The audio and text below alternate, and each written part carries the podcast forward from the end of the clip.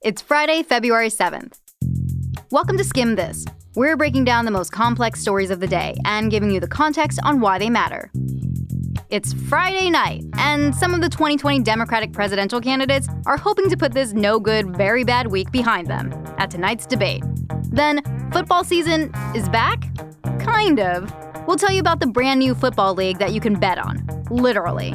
And finally, someone to keep an ear out for at the Oscars on Sunday. We're here to make your evening smarter. Let's skim this.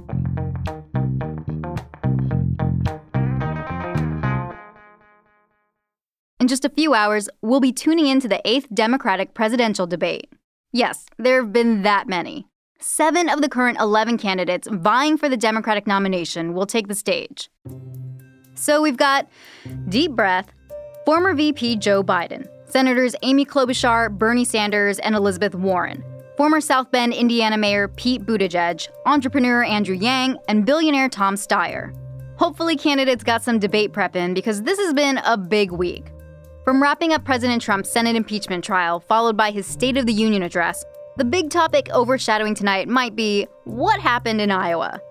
The Iowa caucuses were Monday night, but thanks to an app failure, among other things, we didn't get the full results until last night. And after all that drama, there still wasn't even a clear winner. But it looks like it's a virtual tie between Sanders and Buttigieg. The caucus results were so problematic that the Democratic National Committee chair, Tom Perez, called on the Iowa Democratic Party to recanvass. Meaning, instead of a recount, let's review all the math to make sure the results are correct. Cue flashbacks to calculus class. If the limit never approaches anything, the limit does not exist. The limit does not exist. As for Buttigieg and Sanders, let's just say they have reached their limit. As in, for them, it's time to move on. Here's Sanders at the CNN town hall last night. We've got enough of Iowa. I think we should move on to New Hampshire. I mean, and Mayor Pete on Pod Save America. Our focus now has to be on the uh, uh, the immediate future. But what happened in Iowa is definitely not staying in Iowa. The thing about the Iowa caucuses is that they're supposed to fuel the momentum of candidates as they move forward in the primaries.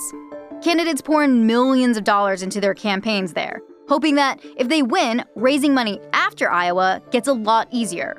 But this year's glitchy caucus screwed that up. And now, candidates have got their minds on their money and their money on their minds. After the Iowa fallout, both Biden and Warren are canceling some of their ad campaigns in upcoming states and sent out emails before tonight's debate asking for donations. According to Biden's campaign, they need more donations to succeed in next week's New Hampshire primary. Meanwhile, Buttigieg's campaign is trying to court Biden voters away and be all, hey, the grass is greener over here.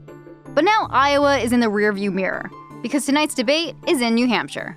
We could see candidates maybe questioning where they stand in the race. Depending on how their Iowa results turned out, they might be saving face and reassuring their supporters don't panic, everything is fine, totally fine. So, who said an existential crisis isn't a great way to spend a Friday night? The debate starts at 8 p.m. Eastern and will be broadcast on ABC and available to stream online. ABC is actually co hosting the event with WMUR TV and Apple. During the week, people have been able to submit questions for candidates through the Apple News app, so we might see some of those asked tonight by moderators. For more on the road to 2020, check out theSkimm.com/election.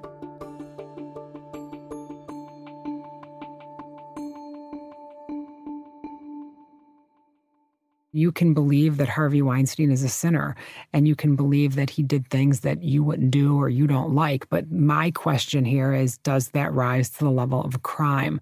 That's Donna Rotunno, the lead defense lawyer for Harvey Weinstein. This morning, she was on the New York Times podcast, The Daily, talking about her client's case.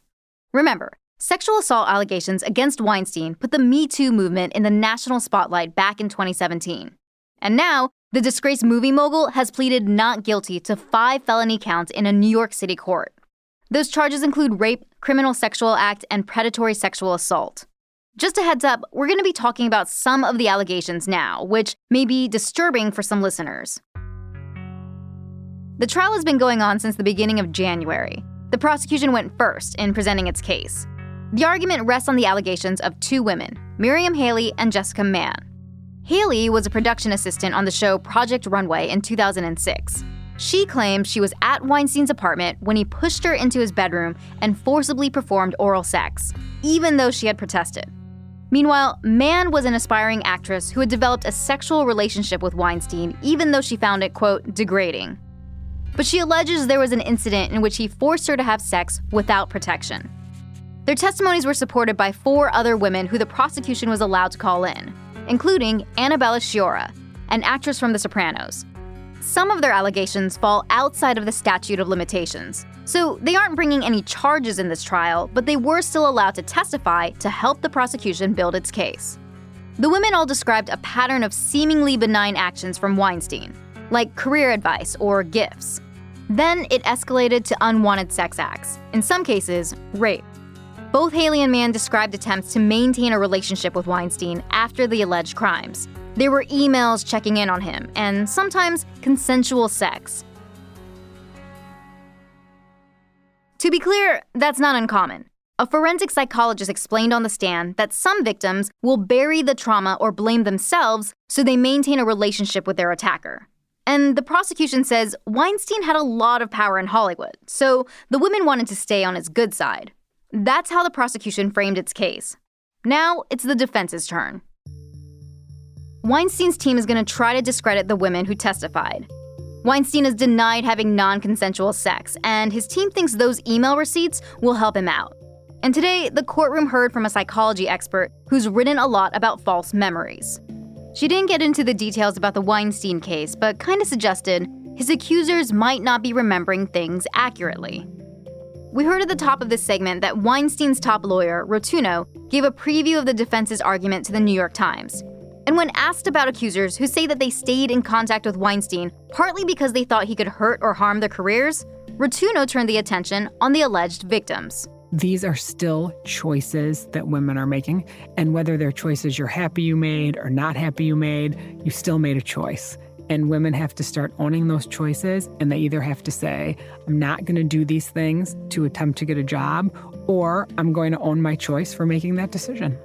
It's still not clear whether Weinstein will take the stand in his own defense. But at the end of the day, more than 80 women have alleged that Weinstein sexually assaulted or harassed them.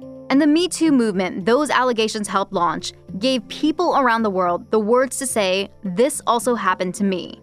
And that legacy will still likely exist regardless of whatever happens in the courtroom. Last fall, our other podcast, Skimm'd from the Couch, interviewed the two journalists who broke the story of the allegations against Weinstein back in 2017 Jodi Kantor and Megan Twohey of the New York Times.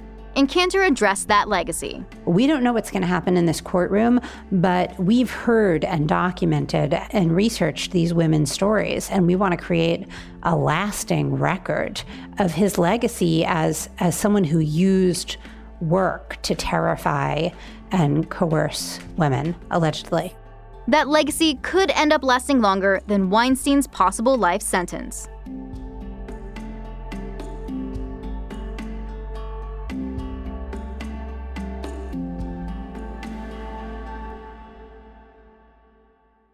Football is back. Yeah, the Super Bowl was less than a week ago, but more football kicks off on Saturday. That's because there's a new league in town called the XFL. Get excited for eight brand new teams like the Houston Roughnecks and the St. Louis Battlehawks. Someone was clearly pounding five hour energies when they thought of those. The XFL is also saying, we're football, but different. Fans should expect more plays, less downtime, and more scoring opportunities. This has been sensational. But the biggest thing that's different about the XFL may have to do with gambling. Because when games are televised on networks like Fox, ABC, and ESPN, something else will be on the screen right next to the score gambling odds. Historically speaking, this is huge. Sports leagues used to keep away from gambling like the plague.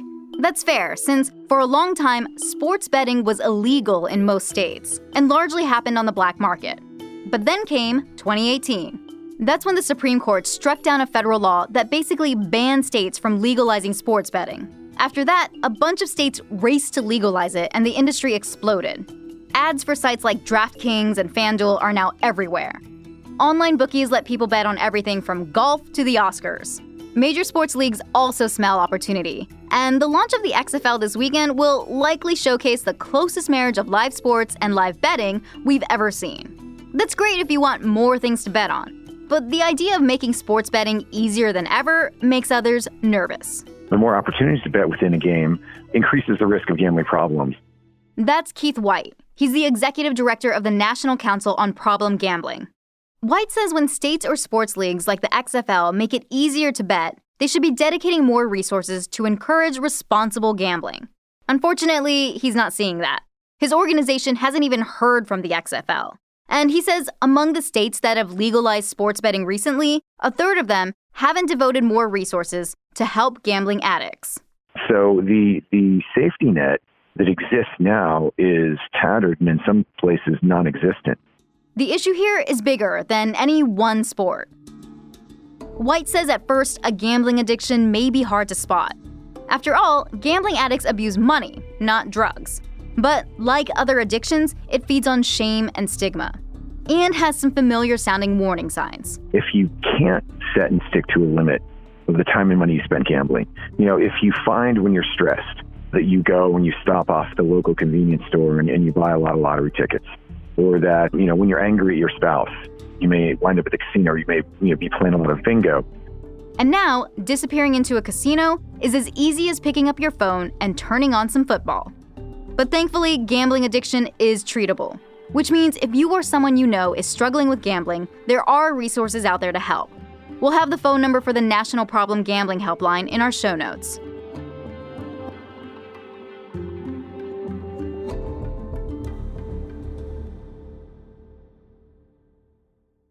Before we go today, we've got one person to keep an eye out for at your Oscars watch party.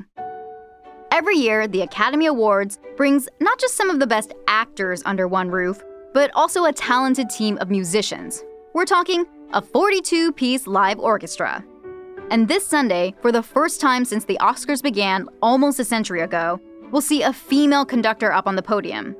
Her name is Eímear Noone, and her resume is high key.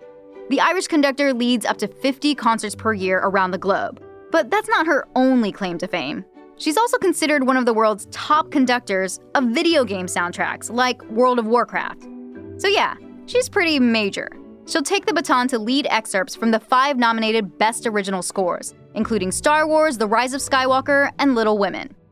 One thing she won't be in charge of cutting people off during their thank you speeches. Lucky for her, that's someone else's job.